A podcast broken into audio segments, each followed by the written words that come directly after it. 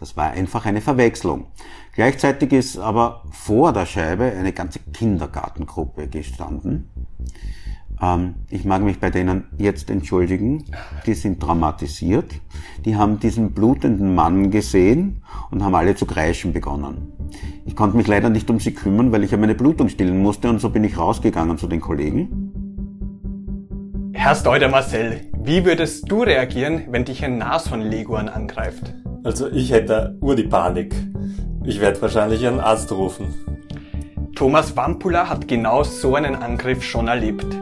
Laut Tiergarten Schönbrunn hat er 1996 im Zoo begonnen und fungiert nun als Leiter Gärten und Grünraum. Wampula spricht im Interview aber nicht nur über die Nashornleguan-Attacke, sondern erklärt auch, was für die Elefanten verboten ist. Mein Name ist Benjamin Poller und ich wünsche euch viel Spaß bei dieser Ausgabe des Vienna Tee Podcasts. Ich habe gelesen, Sie haben 1996 beim Tiergarten begonnen. Ja. Wie ist es dazu gekommen? Naja, ich habe äh, davor ein langes, nie fertiggestelltes Studium hinter mich gebracht. Ich habe dann mich als Buchhändler verdingt.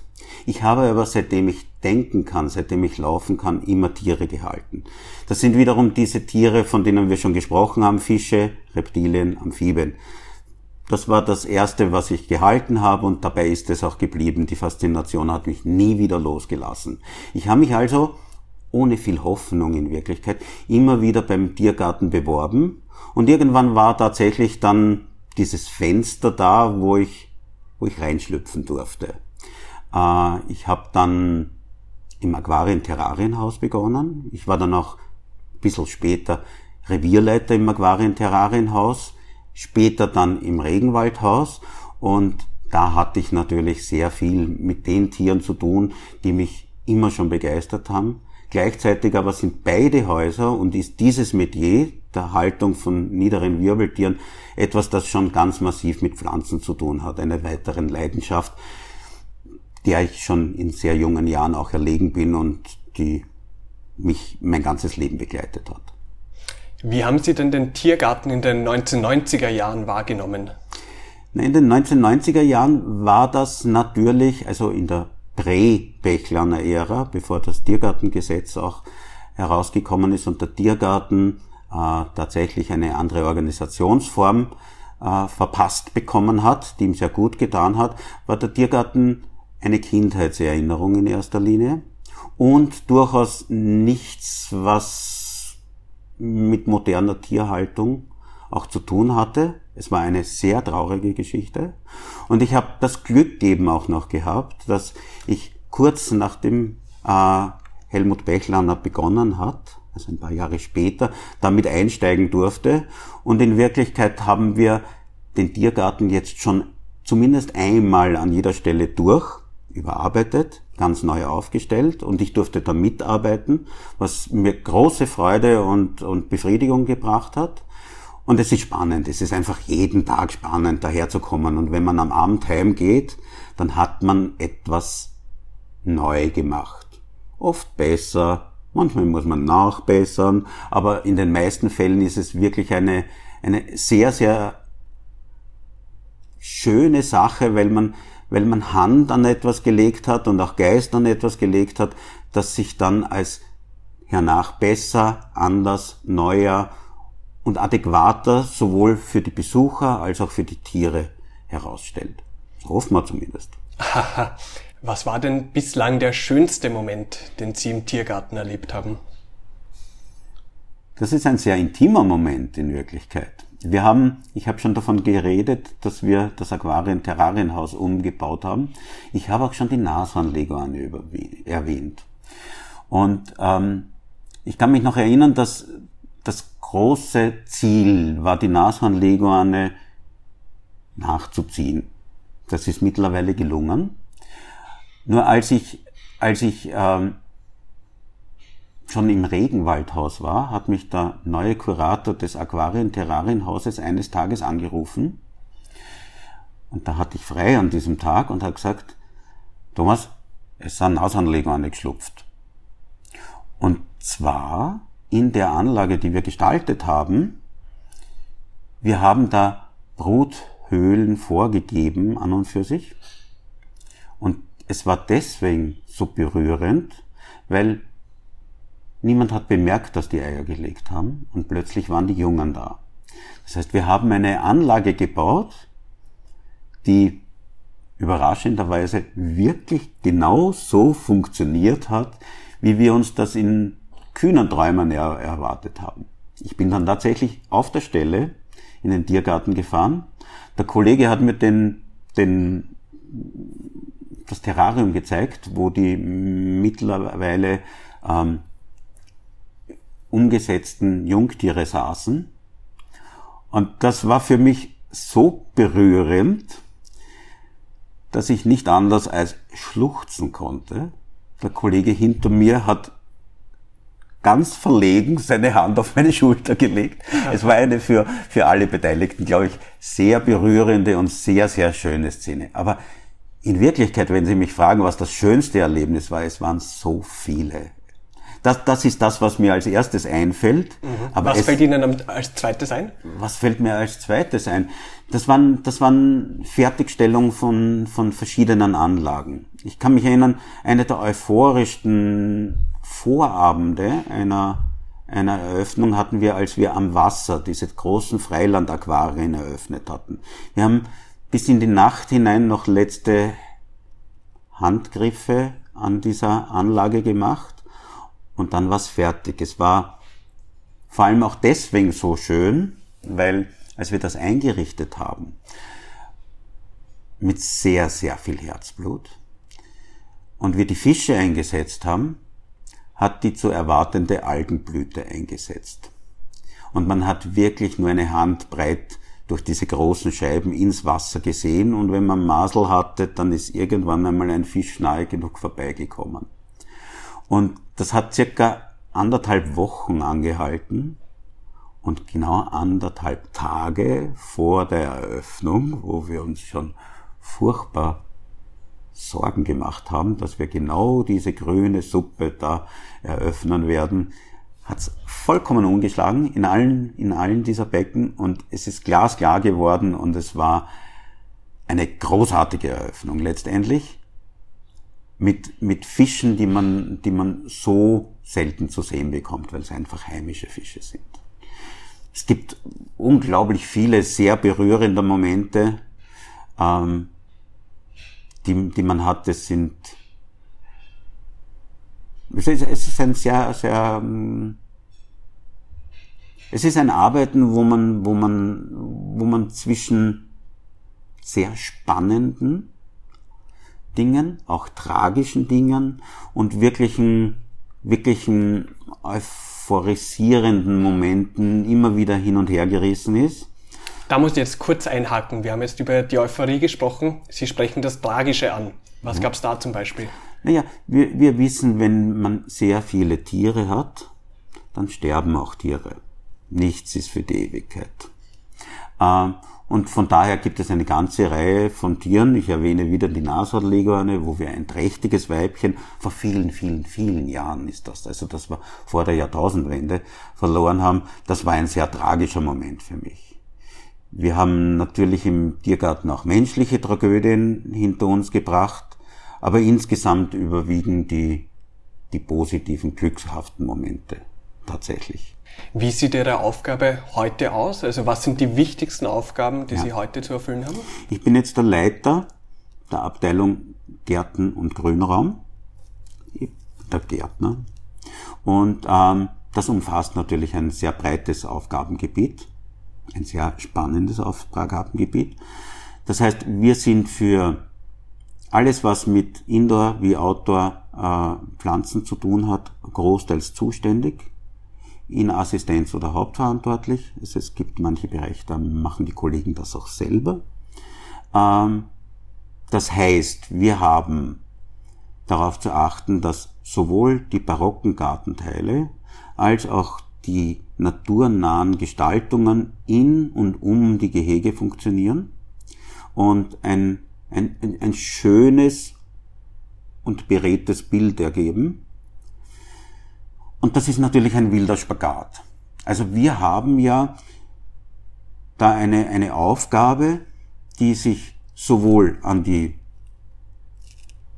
gartenarchitektonischen äh, Vorgaben zu halten hat, in den barocken Teilen, gestalterisch für die Tiere und die Besucher ähm, schon sehr viel Information auch transportiert, indem ich Tiere in korrekten Landschaften darstelle, kann ich, kann ich schon sehr viel an Information transportieren, die ansonsten mühsam verbal zu erklären wäre. Und natürlich müssen die Tiere überhaupt Bepflanzung zulassen, zum Beispiel. Viele dieser arglistigen Kreaturen finden es ja unglaublich schick, unsere Pflanzen zu fressen. Das heißt, die müssen geschützt sein äh, oder sie müssen so angebracht sein, dass die Tiere nicht hinkommen oder man muss darauf verzichten und kann sich nur auf die Vorgehegezonen und, und anschließende Flächen konzentrieren, um das Bild, das wir darstellen wollen von einer Landschaft, auch in die Anlage zu tragen. Das funktioniert vielfach, nicht immer. Wir versuchen, bitte. Wenn ich da auch kurz einhaken darf, welches Tier ist denn da am schlimmsten? Ja, alles, was Pflanzen frisst. Gibt es da eins, was noch einmal hervorsticht? Also ich glaube, ich würde es nicht unternehmen wollen, eine Elefantenanlage zu bepflanzen. Bei der Elefantenanlage haben wir aber zum Beispiel diese lange Vorgehegezone, die die Distanz macht, äh, die sehr stark besonnt ist und wo wir die Möglichkeit haben, sowas Savannenartiges zu gestalten, das sich in den Köpfen der Besucher dann hoffentlich auch in die Anlage fortsetzt. Das hat auch noch den großen Vorteil, und da haben wir ja auch ein, ein Projekt, ähm, dass wir gerade in diesen Bereichen äh, Insekten fördern. Die, die, die Schirmarten dafür sind die, die Schmetterlinge freilich, aber auch alle möglichen Bienen, jegliches Insekt. Denn so wie man beobachten kann, alles was zu fördern ist, um alles zu fördern, sind Insekten. Die gehen uns aus. Das nimmt dramatische Ausmaße an und so haben wir im Tiergarten sehr, sehr viele Flächen, die wir vor allem den, den Insekten der heimischen äh, Fauna widmen, weil wir wissen, wenn ich Insekten fördere, dann fördere ich praktisch alles. Vom Igel bis zum seltensten Vogel. Äh, jeder braucht Insekten. Und um Insekten zu fördern, brauche ich bestimmte Strukturen und brauche ich bestimmte Pflanzen. Und das lässt sich aber sehr schön zum Beispiel mit den Elefanten vereinen in der Vorgehegezone. Hin dürfen es nicht. Ja, ja, die kommen schon manchmal an diese Weide, die wir da haben auch. Aber sie zeigen sich von meiner geschüttelten Faust meist unbeeindruckt oder so und fressen die weiter ab, soweit sie halt hinkommen oder so. Ähm, und da sind die Elefantenpfleger auch in Wirklichkeit nicht in der Lage, ihren Tieren den geeigneten Benimm beizubringen oder so. Das schaffen sie einfach nicht oder so. Nein, soll sein, es schaut dann auch sehr authentisch aus. Also diese, diese malträtierte Weide schaut aus wie von Elefanten malträtiert weil sie von Elefanten malträtiert wurde oder so. Also das, das passt eigentlich ganz gut ins Bild grundsätzlich. Mhm. Welcher Garten in Wien ist denn für Sie, wenn wir jetzt Schönbrunn ausklammern, der schönste? Den werden Sie nie sehen, das ist meiner zu Hause. Also wenn ich nach Hause gehe, mache ich ja auch nichts anderes, als dass ich im Garten umgraubel.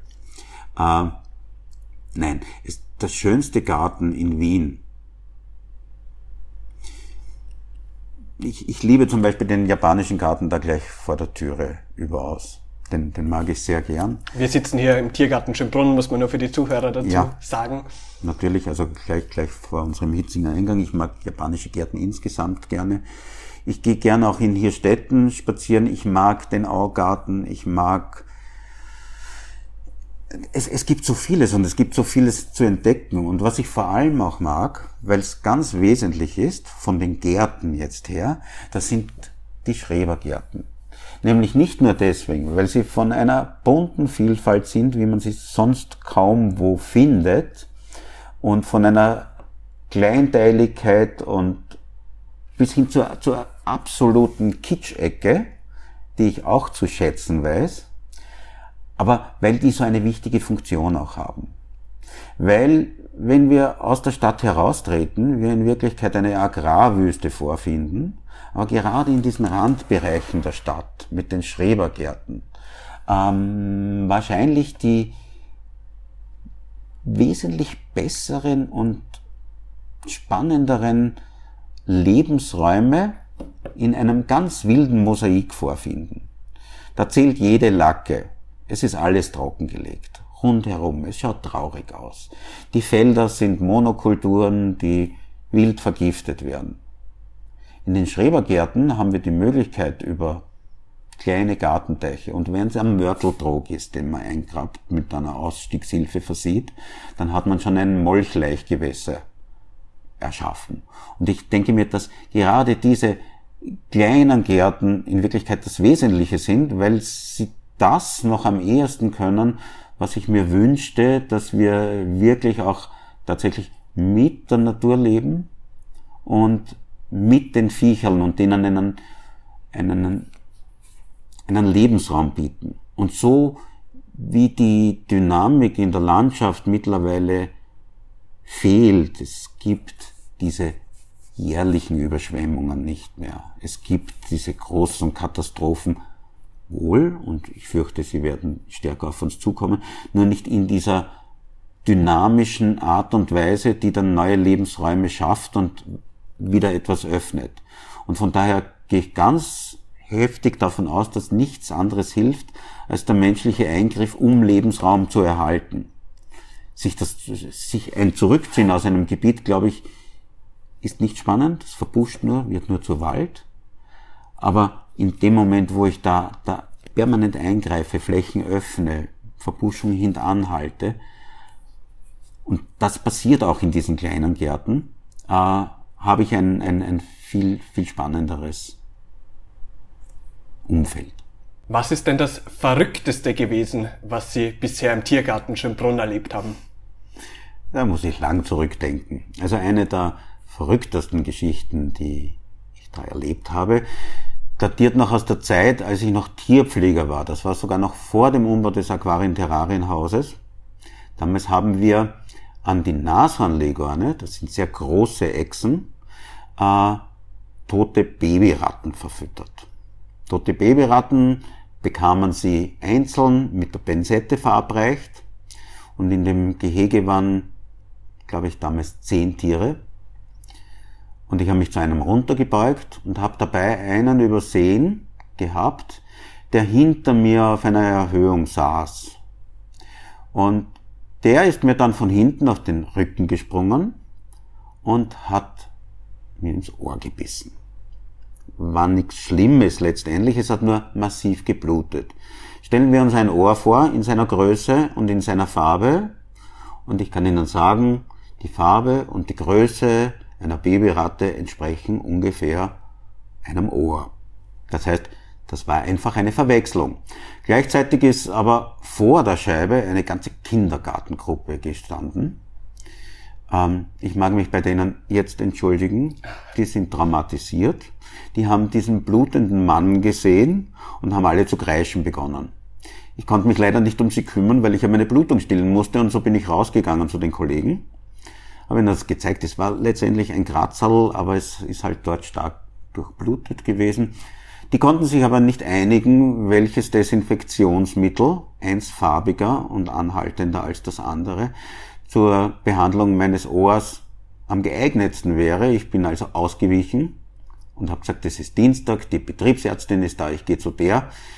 Bleibt's mal vom Leib mit eurem Vita Merphen und orangefarbigen anderen Desinfektionsmitteln. Ich habe dort einen wilden Turban verpasst gekriegt bei der Betriebsärztin und die hat mich ins Unfallkrankenhaus dann auch geschickt. Dort war der Warteraum voll. Ich habe aber meinen Zettel ausgefüllt, wo drauf stand vom Nasanleger an ins Ohr gebissen. Ich glaube, ich habe den noch kaum auf der Pudel zur Kollegin geschoben gehabt Schon wurde ich aufgerufen. Man hat mich dann mit den Worten empfangen, Songs, was ist ein Nashornleguan? Sie haben sich dann schon auch noch interessiert dafür, wie es mir geht, aber, aber vornehmlich war mir die Frage nach dem Nashornleguan interessant oder so. Es war ein Grazerl, es hat mir einen halben Tag Krankenstand eingebracht, den ich nicht braucht hätte. Und als ich dann gehen wollte, äh, hat dann der Arzt, weil die ja ihre lateinischen Formeln haben, mit denen sie Verletzungen beschreiben, vom Hund gebissen, mich auch noch gefragt, ob ich denn wüsste, wie der lateinische Name des Nashornlegers sei. Und das wusste ich freilich und dann hat er typische Freude gehabt, weil er seine Kollegen wahrscheinlich mit einer sehr exotischen ähm, Beschreibung einer Verletzung erfreuen durfte und sich einiger Aufmerksamkeit sicher sein durfte. Es war nichts Schlimmes. Es war nur exotisch. Wie viele Jahre möchten Sie denn noch im Tiergarten Schönbrunn arbeiten? In Anbetracht meines fortgeschrittenen Alters. Ich bin jetzt 57, hätte ich jetzt also noch acht Jahre bis zur Pension. Die auf jeden Fall. Keine Frage. Ähm, es ist aber die Pension, vor der ich mich grundsätzlich nicht fürchte, weil ich mich gut zu beschäftigen weiß, nichts, was ich anstrebe. Es ist, ich gehe jeden Tag mit großer Freude daher. Und ja, von meinem Empfinden mag ich das noch lange machen. Diese acht Jahre sind für mich nicht bindend. Aber man mag dann auch nicht der alte Depp irgendwann sein oder so, der, der, der jemanden anderen einen Platz versitzt oder so. Also die, meine Perspektive ist die, dass ich hier bis zu meiner Pension freilich bleibe und alles andere wird sich dann weisen. Dann bedanke ich mich vielmals für diesen Einblick ähm, und wünsche Ihnen alles Gute für die Zukunft. Dankeschön. Danke recht herzlich. Für die nächsten 270 Jahre nehme ich das gerne in Anspruch. Danke. Danke.